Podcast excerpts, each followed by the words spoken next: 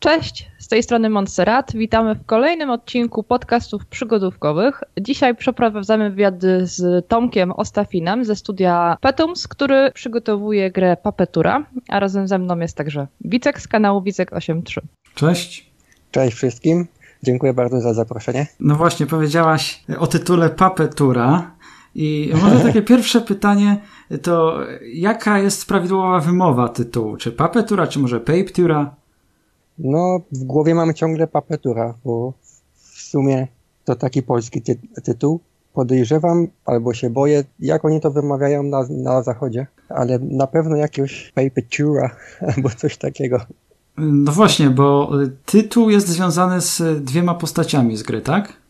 Dokładnie. Tam jest mały stworek Pape i można nazwać malutki kotek Tura. I tak oto z tych dwóch postaci powstał cały tytuł. Także głównie ta opowieść się skupia na nich. Dobrze, może zanim przejdziemy do samej właściwej gry, to może przedstaw się naszym słuchaczom. Powiedz parę słów o sobie, czym się zajmujesz zawodowo. Cześć wszystkim, jestem Tomasz i pochodzę z Bytomia. Mam takie małe studyjko tutaj na trzecim piętrze, parę metrów kwadratowych, które jest właśnie zawalone kupą makiet i nie mam gdzie się ruszyć. Z zawodu jestem tak jakby architektem, który jakby nie poszedł w swoje ślady zawodowe, to znaczy biorę projekty innych i robię wizualizacje architektoniczne dla deweloperów i głównie to mi zajmuje większość czasu zarobkowego. To znaczy, że gierkę robię jakby po godzinach. No i tak stopniowo od 5 lat, ucząc się robienia tej gierki, klejąc codziennie, oglądając coś nowego, doszedłem do już takiego pewnego etapu, że już mogę pokazać światu, co tam pokleiłem. Czyli ta architektura generalnie przydaje się, to doświadczenie zawodowe przydaje się też w tworzeniu gry. O, na pewno. Na pewno uczy tego, jak robić w nocy rzeczy, bo na studiach tego głównie uczyli, że trzeba zrobić projekt pomimo terminów, ale też współpracy z innymi, no i samego takiego, jakby to nazwać, podejścia do projektu, to znaczy wiadomo, tam ogólna zasada, od ogółu do szczegółu, ale tam to było bardziej jakby rozpisane, że musi być koncept, jakaś idea, jakiś zamysł, później to musi mieć funkcję, później to trzeba przedstawić, musi mieć sens. No i tak mniej więcej podchodziłem do tego wszystkiego, nie wiedząc tego jeszcze, ale tego właśnie tam mnie nauczyli, tak oili, można by powiedzieć. Powiem Ci, Tomku, że jakby ja sobie już właśnie mniej więcej od Twoich początków oglądam Twoją pracę. Pamiętam, jak, o ile dobrze pamiętam, chyba w 2015, jak próbowałeś swoich sił na Indiegogo.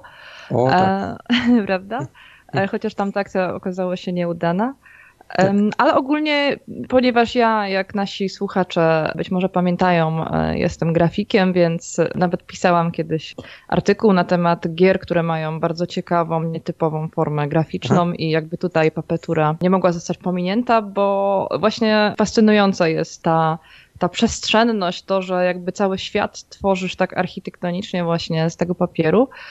I chciałabym Cię właśnie w ogóle zapytać, skąd tutaj się wziął na to pomysł, taki od tej strony takiej stylistycznej, no i potem możemy oczywiście przejść płynnie do, jeżeli możesz nam to zdradzić, bardziej takiej tej kwestii fabularnej, która się tam pojawia i pomysłu na to. No to pytanie w sumie, czemu użyłem papieru do tego wszystkiego, czemu zrobiłem sobie taki psikus? To było bez zastanowienia.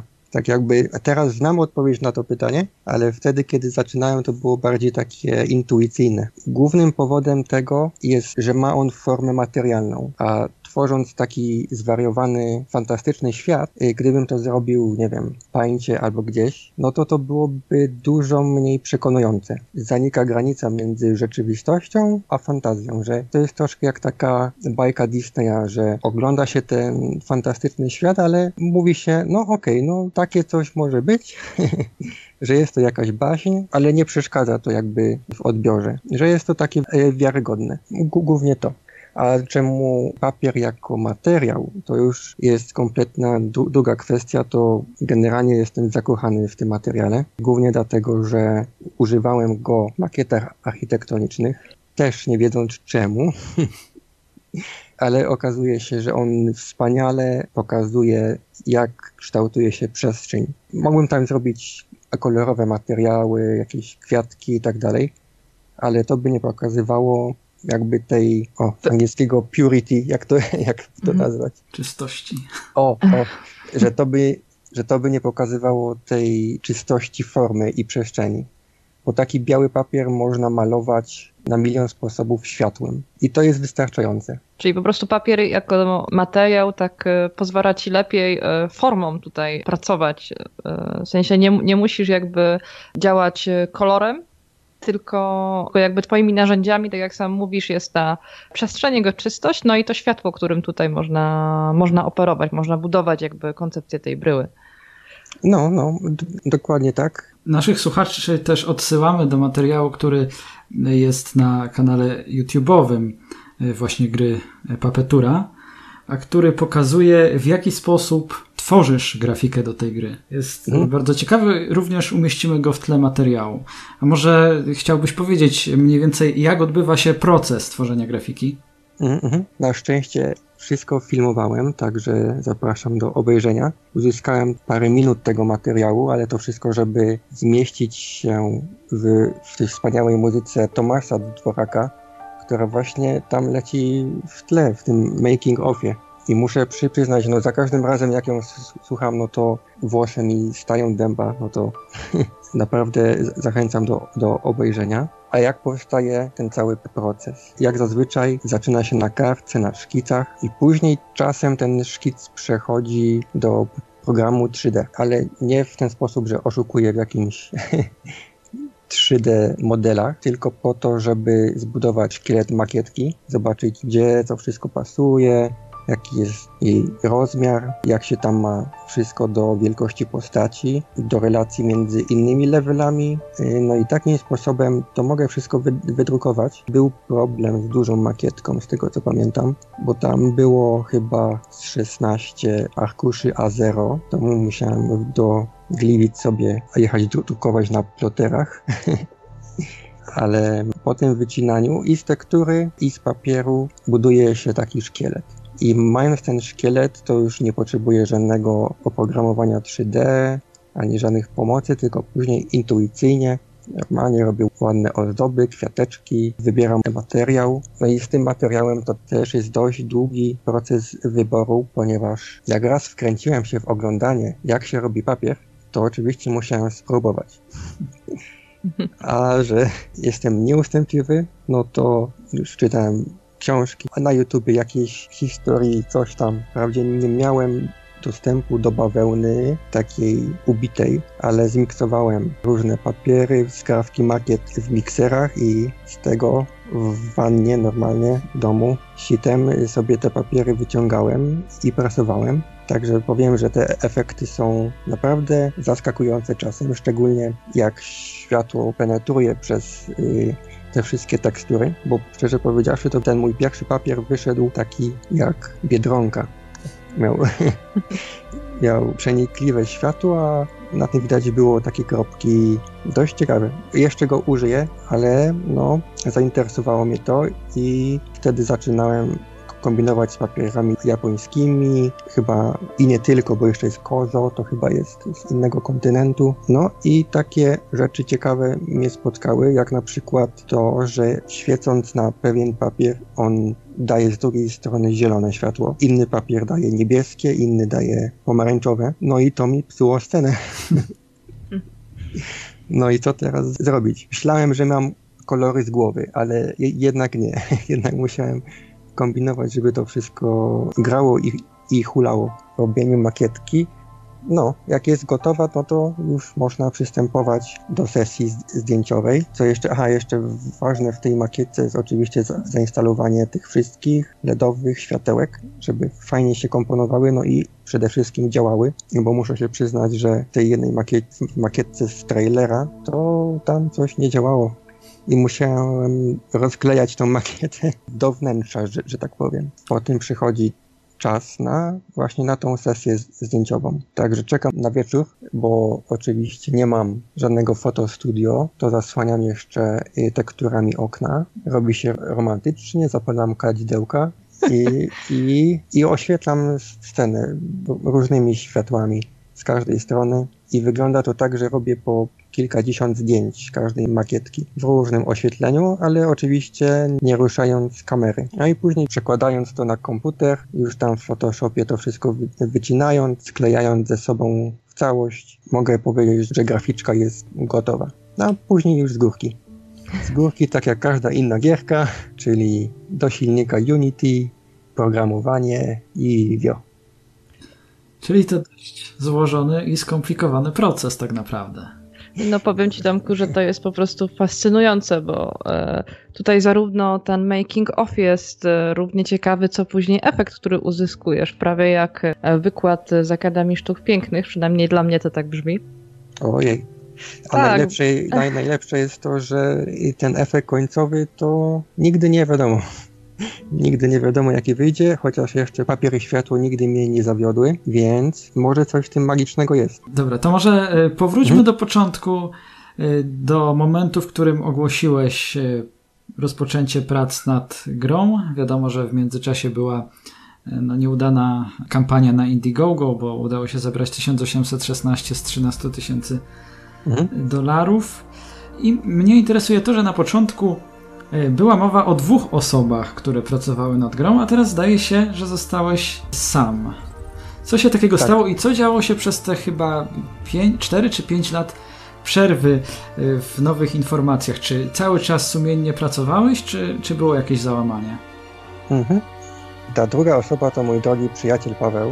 Pomógł mi wtedy ze zrobieniem paru efektów dźwiękowych do tej gierki. Po tym nieudanym Indiegogo, niestety zaniechaliśmy projekt, i zapomnieliśmy o wszystkim. Paweł się wyprowadził wtedy jeszcze z narzeczoną gdzieś do innego miasta, a ja tam już pozostałem sam.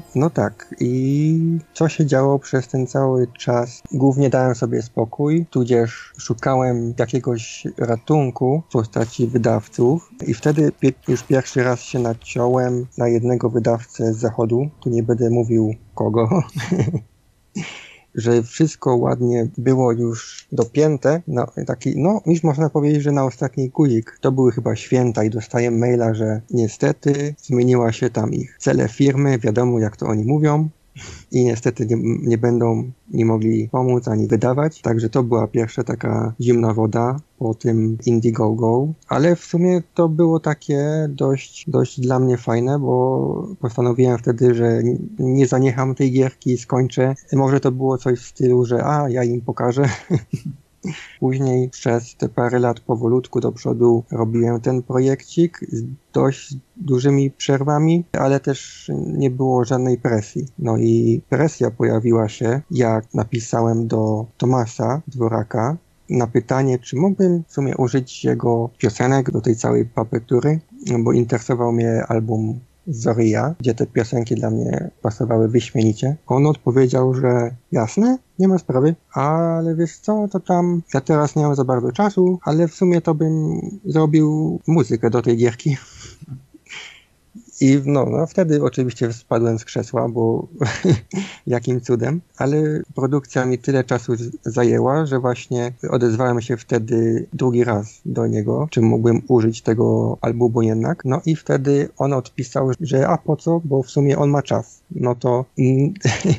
To może zrobić ten soundtrack. To było na początku tego roku, co mnie tak zmobilizowało, że teraz do przodu jak pociąg. I to już jest, można by powiedzieć, że bardziej te wizualizacje, o których wspominałem, to jest bardziej praca na boku, zarobkowa, ale głównie teraz poświęcam czas robieniu gierki. Jeszcze bym wspomniał o tym, że mówiąc o członkach zespołu, to doszedł jeszcze Juraj Mrawec, mam nadzieję, że dobrze wypowiadam jego imię, i on zajmuje się efektami dźwiękowymi, bo jednak Tomasz stwierdził jako perfekcjonista w każdym szczególe dźwiękowym, że on by jednak widział tu dźwiękowca, a nie, że tak nagrywam u siebie w kanciapie, jakiejś takiej w pomieszczeniu bez akustyki i mikrofonów. Ja myślę, że on bardzo dobrze ci doradził, bo przy jakby tak szlachetnym podejściu do materiału zaniedbanie dźwięków mogłoby rzutować. Oj, no tak, bardzo, bardzo. No ale to są bardzo dobre nazwiska. Oczywiście ja na przykład ubóstwiam ścieżkę dźwiękową do Machinarium. No i generalnie gry Amanity są zawsze bardzo dobrze udźwiękowione. Tak, co ciekawostka właśnie też Tomasz mówił, że ten problem z dźwiękiem zawsze się pojawiał, że były jakieś jakościowe górki i dołki nawet w Amanicie. No i wiadomo, jak tam były, no to wiadomo, że i u mnie będą. Natomiast Juraj Mrawec, tak jakiś research popełniłem przed nagrywaniem wywiadu, to znalazłem, nie wiem czy to ten sam Juraj Mrawec, ale wydaje mi się to bardzo prawdopodobne, który ma na swoim koncie udźwiękowienie do kilkunastu filmów i seriali, między innymi w serialu Black Mirror znalazłem jego nazwisko. Tak, to ten sam. To ten sam Juraj podchodzi do tego bardzo profesjonalnie, także widać, że ma na swoim koncie bardzo dużo filmów i doświadczenia. No to bardzo dobrze, czyli jeśli chodzi o kwestie dźwiękowe, to na pewno będzie bardzo dobrze, bo nazwiska już z dorobkiem i to bardzo porządnym dorobkiem. Z tej chwili mogę go polecić, bo Juraj też chciałby wejść w świat game devu, także jak ktoś słucha i chciałby dźwiękowca, to polecam. Ja bym kiedyś zrobił przygodówkę, ale to za 10 lat. Zaczynaj już teraz. Wicku, może pójdzie ci szybciej, grafika też już znasz jakiegoś. Tak. O. No dobrze, ja może jeszcze zapytam o inspirację, bo na stronie internetowej wymieniasz grę The Neverhood i skoro też pisałeś do Tomasza Dworaka, to sądzę, że grami Amanity również mogłeś się inspirować. Jakie były twoje inspiracje przy tworzeniu? Może jeszcze jakieś tytuły? Tak, wymieniłem ten The Neverhood, ale to jest tytuł, który zniszczył mi psychikę. Oj, dlaczego? To był rok 96, z tego co pamiętam. I jako mały chłopak, gdzie jeszcze się kupowało gry na bazarach i nie było niczego, to odpaliłem tą gierkę i po prostu mnie tak zmiotła z powierzchni ziemi, że to tam wszystko było zrobione z plasteliny i gliny, że do dzisiejszego dnia pamiętam, tam też był making of, taki krótki filmik dostępny i tam twórca Doug TenNapel powiedział coś, co pamiętam do dzisiejszego dnia i dlatego ja bardzo uważam, co mówię, bo mam nadzieję, że żadne dziecko nie słucha. Doug TenNapel wtedy powiedział, opisując ten projekt, że ten projekt był najbardziej kreatywną rzeczą, jaką zrobił w życiu. I to mnie tak dobiło, że zapamiętałem to do dzisiejszego dnia, no i staram się powtórzyć właśnie ten cały zamysł, projekt robienia gierki z czegoś materialnego. Już po Neverhoodzie pamiętam, jak wyszło Machinarium i to mnie o tyle zainspirowało, że to zrobiła garstka ludzi. Którzy nie byli, powiedzmy, z DreamWorks albo z nie wiadomo jakiej tam firmy i to było takie właśnie pobudzające, że taka garstka ludzi może zrobić tak wspaniałą rzecz, no to może coś tam zacznę robić jednak.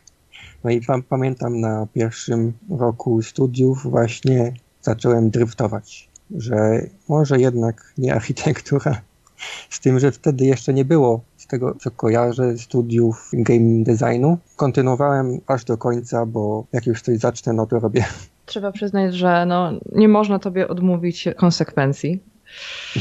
Niestety, powinienem czasami odpuścić. Tak wiele osób z game devu mówi. Oj. Wiesz, niby mówi się, że lepsza jest wrogiem dobrego. Oczywiście jest to prawda wtedy, kiedy produkt ostatecznie nie może wyjść, ale u ciebie na szczęście się udaje, żeby ten projekt się wreszcie zrealizował. Ale to jest w ogóle też niesamowite pod tym kątem, że wiecie panowie, żyjemy w takim świecie, w którym wszystko jest cyfrowe, coraz rzadziej mamy takie rzeczy faktycznie namacalne, ludzie przenoszą się z tymi pracami takimi właśnie wizualnymi do świata cyfrowego, a tutaj jest właśnie taki projekt, taki w pełni, tak jak właśnie powiedziałeś Tomku, stworzony z rzeczy namacalnych. I to ma po prostu też wartości, przepraszam, że ja tak się tym jaram, ale właśnie to trochę zboczenie zawodowe za mnie tutaj wychodzi. Ojej, dobrze, ale odpowiedź, dlaczego ludzie tego nie robią, rzeczy namacalnych, jest po prostu prosta, bo to jest czasowo nieopłacalne. Tak, podejrzewam. W sensie tacy zapaleńcy jak ty robią. Zresztą jak wychodzą jakieś projekty, nie mówię, że tego samego typu, ale chodzi mi właśnie, gdzie ktoś postanawia zrobić to, powiedzmy, nie w tej konwencji, która jest taka powszechna, gdzie takie właśnie te molochy pokroju Dreamworksa czy Disneya się pojawiają, to mimo, że imponujący jest dosyć efekt i bardzo się go docenia, to nie ma tego przełożenia gotówkowego. Jednak z jakiegoś powodu mimo wszystko taki ta klasyka taka, która nie klasyka, tylko ten trend ogólnie przyjęty, aktualny, jakoś tak jest mocno promowany. No tak podejrzewam, że jakby tak wielkiemu wydawcy miało się mówić co chwilę, że sorry, ale muszę na tą makietkę poświęcić miesiąc, o ma premierę w ten dzień, no to byłoby kiepsko.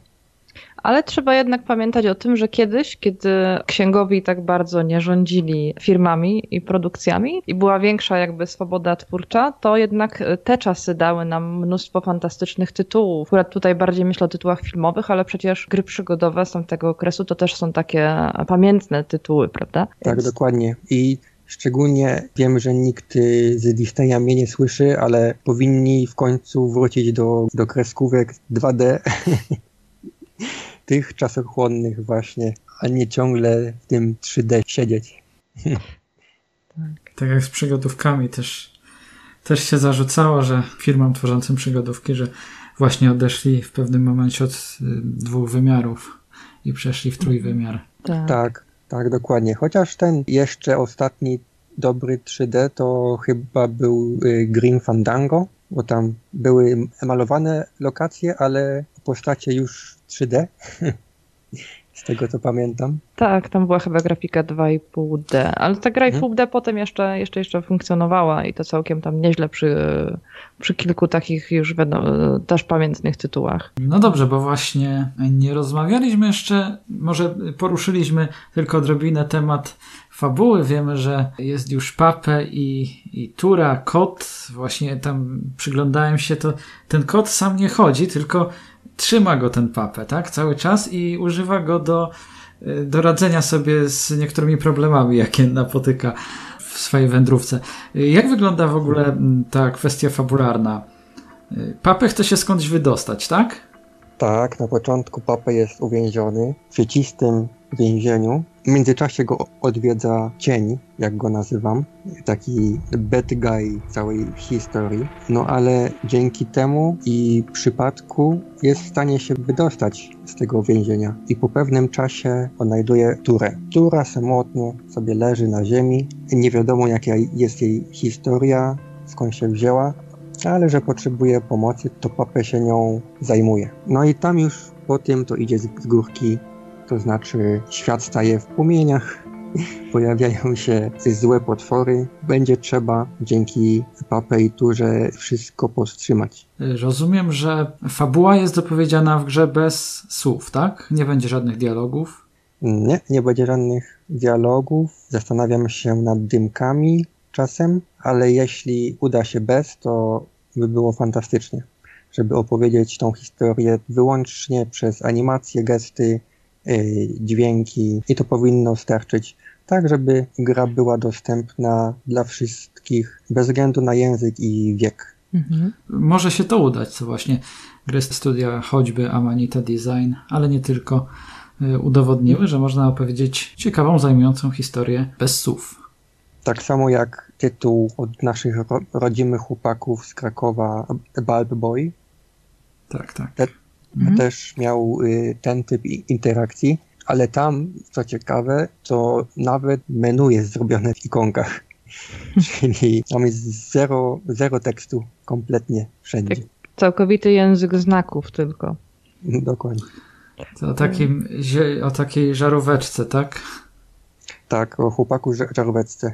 Ja bym też chciała jeszcze cię zapytać, bo skoro Wicek już zapytał o fabułę, to ja bym też chciała zapytać o zagadki, bo to będzie gra bardziej nakierowana na takie zadania typu puzzle, nie jak w takich klasycznych przygotówkach fabularnych na zadania przedmiotowe. Tym razem nie zainspirowałem się Neverhoodem, ponieważ tam do przejścia trzeba było mieć dwie różne recenzje, żeby w ogóle wszystko móc razem skleić do kupy. Ja postanowiłem zrobić tak bardziej fabularnie, to znaczy nie ma żadnych zagadek, które by się pojawiały na ekranie, żadnych takich puzli, tylko wszystko jest sytuacyjne. Żeby gdzieś przejść, trzeba rozwiązać sytuację, że tak powiem, na miejscu. Czyli w sumie też gry studia Amanita z wyłączeniem może Machinarium. Machinarium był jednak ekwipunek, Machinarium było trochę bardziej takich... otwarty świat też tak, był, nie? W pewnym momencie. Natomiast choćby w Botaniculi czy w Samorostach, pierwszych dwóch zwłaszcza, coś takiego, czyli w zasadzie na przykład kolejność kliknięć trzeba będzie w odpowiednim momencie kliknąć na dane miejsce, zareagować na podstawie tego, co na podstawie właśnie tej sytuacji, z którą się spotykamy. Tak, po prostu rozwiązać ten problem, zobaczyć jak reaguje ten świat. Głównie używam do tego świateł, bo jakoś to wynikło samo z siebie, że najlepszą w sumie interakcją między graczem a światem to będzie użycie światła. To znaczy bardzo dużo będzie zagadek z użyciem włączania, wyłączania, oświetlania sceny, ale nie zawsze to będzie tylko typu włącz odpowiednią sekwencję. To obiecuję, to się pojawi tylko jeden raz. Powiedz mi jeszcze, jaką długość gry przewidujesz? Ile mniej więcej może potrwać taki pojedynczy gameplay, przejście gry od początku do końca? Mam nadzieję, że 2 godzinki. Tak celuję, chociaż to przy testowaniu różnie wychodzi, bo jedni spędzają 10 minut gdzieś, drudzy dużo mniej, także bardzo ciężko to ocenić. Acz nie będzie to taka gra długa, bo to mimo wszystko chciałbym zrobić rzeczy lepiej, a mniej, że po prostu nie przeciągać tego gameplaya jakimiś bezsensownymi zagadkami czy czasozapychaczami. Czyli taka rozrywka na jeden wieczór, mniej więcej. No, chyba że ktoś się zirytuje, to wtedy więcej. Chociaż mam nadzieję, że to będzie gra do przejścia jakby ponownie więcej niż jeden raz, bo to jednak czasem niektóre rzeczy można zrobić inaczej. A, no to bardzo fajnie. Tak, to też jest ciekawa informacja. Z tego, co zdążyłem się zorientować, to celujesz na końcówkę roku z premierą. Tak, dokładnie. Celuję na końcówkę roku, chociaż dostaję teraz bardzo dużo informacji, że jak tak zrobię, to popełnię samobójstwo, ponieważ data wydania grudzień, listopad to jest podobno jeden wielki młyn. Zobaczymy. Nie chciałbym zawieść nikogo. Jak gra będzie super gotowa, no to wydajemy pod koniec roku. Jak nie, no to maksymalnie ten koniec stycznia. No ale mam nadzieję, że się uda w tym listopadzie lub grudniu. No, myślę, że się nie ma co też jakoś na siłę śpieszyć, bo lepiej właśnie mieć grę dopracowaną, przetestowaną, żeby nie było błędów, niż gdyby się miało ją wydać za wcześnie, bo no, nawet ostatnio sporo było takich historii z Trüberbrook, która swoją drogą też była w nietypowy sposób tworzona. Bo też tam tak były ręcznie tworzone. Później były skanowane te obiekty. No chociaż w moim odczuciu gra się niestety nie udała aż tak. Trochę mnie zawiodła. Ale na przykład też w ostatniej przygodówce, która wyszła, Gibbles, były z kolei problemy z wersjami językowymi, bo okazało się, że studio zapłaciło jakiejś firmie, która robi tłumaczenia na różne języki. No i poziom tych tłumaczeń jak z Google Translatora. Także. Ja nie wiem, Wiecku, czy grałeś w Gibbusa, ja właśnie grałam i rzeczywiście, ale to chyba nie jest w ogóle pierwszy problem wydawców zagranicznych, przepraszam, że tak tylko na sekundkę od tego odejdę, że jakimś studiom, może to jest to samo studio, polecają, bo to jest już któraś gra z kolei, gdzie trafiam. I faktycznie nie do końca są właśnie zgrzyty w tych wersjach językowych. Gdzieś są braki, gdzieś jest coś nie tak przetłumaczone lub w najlepszym wypadku traktuje tego takiego flow, które jest bardzo ważne, zwłaszcza w grze, która jest komedią oczywiście. Nie? No to tutaj nie będzie tego problemu, skoro nie będzie problemu, chociaż i tak mam do przetłumaczenia menu i I tak się zastanawiam właśnie, jak komuś zlecę zrobienie po chińsku, no to za nic tego nie sprawdzę, no bo jak on se może wsadzić do Google Translate i tyle. Może jednak powinieneś zrezygnować z napisów i faktycznie oprzeć wszystko o grafikę. Może i tak. No, ale nie, tutaj jakby popieram Wicka, że było w ciągu ostatnich powiedzmy 2 lat kilka premier, które ewidentnie chciano bardzo szybko wypuścić, znaczy one i tak już się troszeczkę przedłużały, chciano je szybko wypuścić i potem zbierały baty za pewne takie rzeczy, które teoretycznie beta tester powinien wychwycić, więc chyba nie ma co. A skoro już tyle czasu, skoro już robisz i w sumie taki twój powrót był bardzo niespodziewany, ja w ogóle tak niespodziewanie też to znalazłam i taka w sumie ucieszona byłam. O, myślę, że bardzo miło. No jeszcze się rozkleję tutaj. Nie no, ale oczywiście nie namawiamy na przesuwanie terminu na przyszły rok. Nie, ale wiecie o co chodzi, nie? Tak, myślę, że nasi gracze też to pewno zrozumieją. Nasi słuchacze, przepraszam. Tak. To ja może jeszcze zapytam o sposób dystrybucji, bo z tego co zrozumiałem, nie masz żadnego wydawcy czy albo inwestora w tym momencie, tak? Nie mam. I na szczęście. Cieszę się z tego. Głównie dlatego doszedłem do wniosku, że z wydawcą czy inwestorem ta gra nie byłaby taka, jaka jest teraz. Po prostu widzę po innych, że czy inwestor, czy wydawca, oni naciskają na terminy, na te milestone'y, na to, żeby po prostu zabezpieczyć swój produkt, a już tam jak ta gra wygląda, no to już jest dla nich druga sprawa, co jest dziwne generalnie, ale na pewno są wydawcy fajni i tacy dbający o dewelopera, ale niestety jeszcze się nie spotkałem. Wiesz, jest kilka przykładów deweloperów, którzy zaczynali właśnie w domu, czy od projektów studenckich, a potem rozwinęły się z tego spore studia, więc wszystko przed tobą. Oby coś z tego było, bo takie fajne by było marzenie, żeby mieć zgrany zespół i robić takie wymarzone gierki. Pytanie, czy ludzie pracujący w takim studio by wytrzymali takie projekty, z których może coś być, ale tak długo trwa, że w sumie dostają minimalną krajową, to tak średnio. No na przykład Frictional Games, autorzy najpierw serii Penumbra, później Amnesia, już parę lat temu, gry SOMA. Przecież zaczynali, to było początkowo demo technologiczne, zdaje się na zaliczenie na uczelni i takie zyskało zainteresowanie, że padły serwery tam uczelniane, a później przerodzili swoją pracę taką, jakby stworzenie tego dema, przerodzili w pracę na pełen etat. I przecież ich gry zyskały bardzo duże zainteresowanie. W zasadzie można powiedzieć, że one w pewnym stopniu nawet zapoczątkowały trochę modę na takie survival horrory tego typu akurat. Tak, no w ogóle jest jeszcze kilka, no chociażby The Dalek w bardzo podobny sposób powstał, bo ta gra Edna and Harvey, Breakout, to też był z tego co kojarzę projekt studencki i później się właśnie przedstawiałem, że The Dalek przez ileś lat bardzo mocno stał na rynku niemieckim. Przebranżowił znowu, niestety. Niestety. Ale fajne, pocieszające jest to, że po prostu powstają takie szkoły game devu, które po prostu umożliwiają, że ci ludzie się poznają i robią takie gierki, no bo mimo wszystko to przydałoby się w Polsce. Znaczy nawet nie sprawdzałem jeszcze, czy można by się zapisać gdzieś na takie studia tutaj. Chyba są już w Polsce jakieś tego typu Są, w kierunki. Poznaniu niedaleko mnie, programowania i z gier komputerowych. To jest akurat moja uczelnia, dawniej nazywała się Wyższa Szkoła Nauk Humanistycznych, aktualnie to jest Collegium Da Vinci i jednego roku pamiętam, że mieli taki kierunek jak gry komputerowe, więc pojawia się to.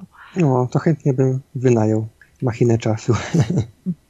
No, zawsze można później zacząć jakiś kierunek. Ojej, nie. Dziękuję. Czasu brakuje. Już mam dość. Powiedziałeś, że chciałbyś, żeby Papetura odniosła jakiś sukces, byś mógł zorganizować jakieś swoje małe studio, czyli myślisz o kolejnych tytułach. Czy uzależniasz tworzenie gier właśnie od sukcesu tej pierwszej? Raczej tak, znaczy na pewno, jeśli chodzi o studio, no to wiadomo, sukces finansowy to umożliwiłby założenie czegoś większego. Ale czy przestanę robić gierki nawet jak Papetura nie pyknie? No ciężkie pytanie, ciężkie pytanie. Na pewno będę chciał coś małego zrobić na boku. Coś jeszcze mniejszego, takiego dla relaksu, można by powiedzieć. Znaczy to cały czas byłyby właśnie takie gry z użyciem papieru, czy też no, jakiegoś innego materiału, takie niestandardowe graficznie? Czy w takie gry byś celował? Tak, tylko i wyłącznie. Tylko i wyłącznie. Nawet na początku, jeszcze przed Papeturą, w czasach gierek flashowych, kiedy to na Kongregate wysyłało się gierki, stworzyłem gierkę o krowie i komarze. Nazywała się Mosquito and Cow, tak przewrotnie. Jest do ściągnięcia? Ona chyba gdzieś jeszcze jest, ale pewnie już się źle wyświetla, obcina ekran. Aha. Bo już tam widziałem, kiedyś sprawdzałem. W każdym razie w grze chodziło o to, że trzeba tak pokierować sceną i zagadkami, żeby komar mógł ugryźć w tyłek krowę. Zmierzałem do tego, że była malowana na papierze, że mimo wszystko to medium już tam przenikało, że rysowałem grafiki markerem na papierze i to wszystko poszło skanowane do gierki. To jeden z tych nielicznych tytułów, w których kierujemy tym złym, bo musimy sprawić, żeby on ją jednak ugryzł. No ale biedny komar ma do wykarmienia dzieci. No w sumie tak. Krowie nic nie będzie, chociaż w niektórych scenach trzeba tą krowę udusić, czy tam wpanie do dołu. Coś jednak będzie. Jednak. Muszę sprawdzić ten tytuł. Oj, mam nadzieję, że tam gdzieś się wyświetli dobrze. Bo bez tego to tam nawet nie można w to grać normalnie. Nie było odpowiedzi na to pytanie, sposób dystrybucji, bo to będzie Steam, właśnie. Tak? Tak, to będzie Steam. Głównie teraz swoje siły kieruję ku temu, żeby tam była ona widoczna na Steamie, ale też będzie na rodzimym Gogu i paru innych portalach, ale to już zależy, czy mi odpowiedzą, czy się zgodzą, czy nie. A Gog się już zgodził? A jeszcze nawet nie wysyłałem zapytania. A to... Bardzo pewnie podszedłeś. Go czasem odrzucę, ale myślę, że w przypadku tej gry to no, nie postąpią tak. Mam nadzieję, po prostu zbieram na dobry pitch, żeby im coś fajnego wysłać. Już jakieś demko może już, albo coś takiego. Może ktoś z Goga jest naszym słuchaczem i nasze pokorne prośby przyjmie. No ja tam współpracuję z Gogiem. Tak. No ty już zagadasz. No to mogę tam zagadać, tak. Dostaję grę do recenzji od Goga. Także. I powiedzą, że po znajomości. Ja może mam jeszcze jedno pytanie. Powiedz mi też, bo akurat wtedy się zdecydowałeś tych kilka lat temu na to Indiegogo, żeby zabrać finansowanie, jak już wspominaliśmy, ono się nie udało. Nie rozważałeś właśnie tego po raz drugi, żeby na przykład móc albo zwiększyć zakres pracy, albo ewentualnie na przykład mieć możliwość pracy dalej, jeżeli Papetura by się okazała, że ma dobre recenzje. Wiadomo, że nie zawsze dobre recenzje idą w parze ze sukcesem finansowym, chociaż ci go oczywiście życzę. No ale właśnie tutaj, czy rozważałeś ponowne wystąpienie na jakimś finansowaniu społecznościowym, czy może jakiś patronat lub coś takiego? Teraz już nie, już daję radę finansowo. Jakoś to pogodziłem te życie, przestawianie się między pracą nad jednym, a pracą nad drugim. A poza tym samo to indiegogołowanie i kickstarterowanie niestety zabiera ogromne ilości czasu i energii. Czyli generalnie jakbym teraz zaczął kickstarterować, no to musiałbym odwrócić uwagę od wszystkiego innego. Od produkcji, szczególnie od Tomasza i to... No. Co by się obraził jeszcze, to nie mogę. Chyba z mojej strony wszystko, chyba że Wicku masz jeszcze jakieś pytania. No, zwykle pytam o wartość dodaną, ale tutaj wiadomo, co będzie wartością dodaną, tak? Bo tutaj cały sposób tworzenia gry jest wartością dodaną, czyli czymś unikalnym, co się wyróżnia spośród gier, więc chyba tego pytania nie muszę zadawać nawet.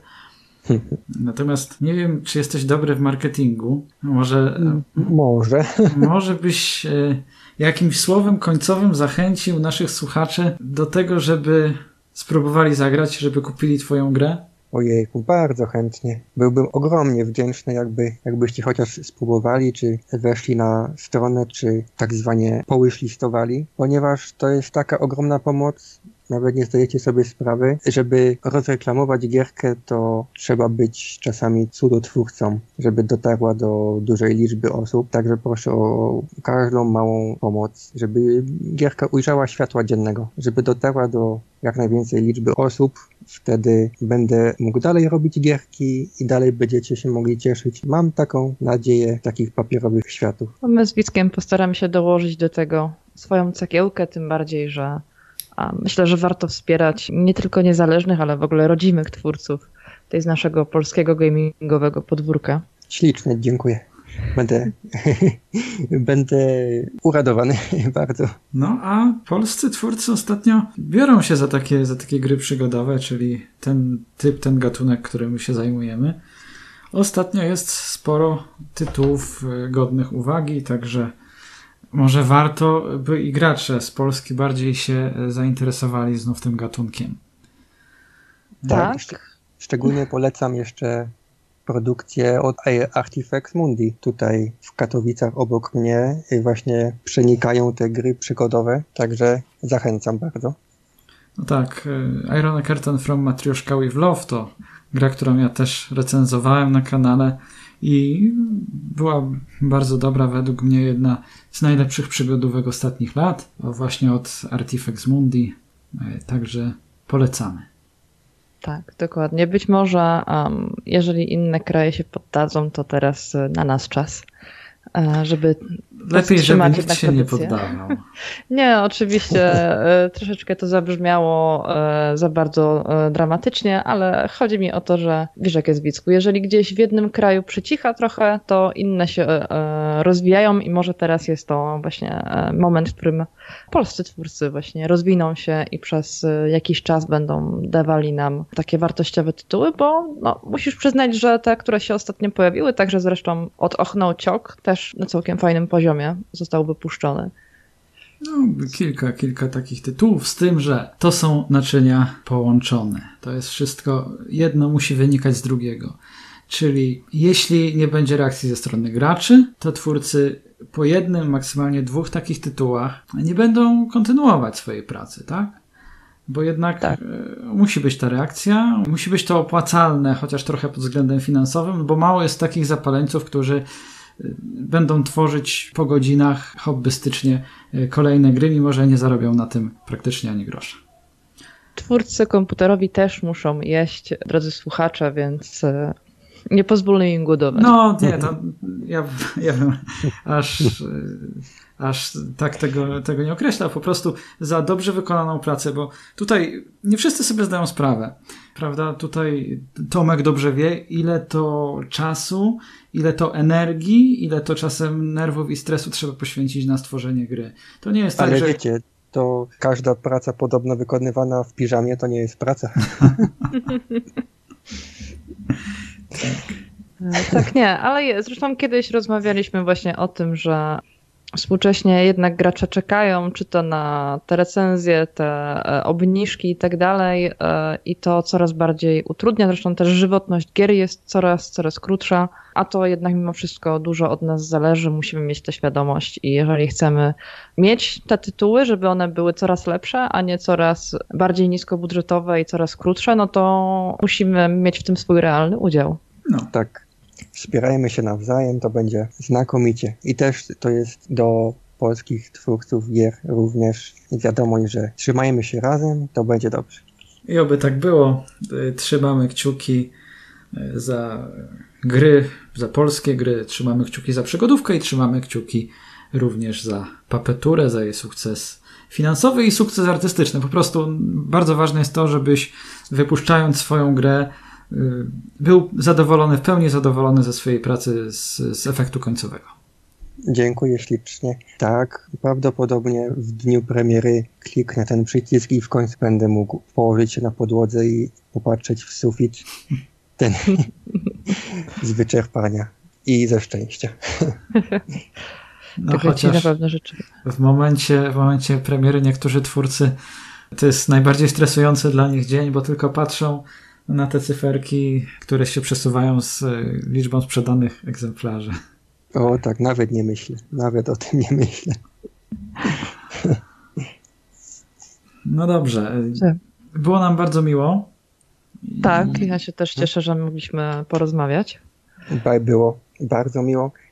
Dziękuję ślicznie za możliwość wywiadu i podzielenia się wszystkim, co mi do głowy przyszło. Szczerze powiedziawszy, to mój pierwszy wywiad taki na żywo, co pewnie widać i słychać, także przepraszam widzów, ale mówię tak od serca. Obiecuję, że następnym razem będzie lepiej.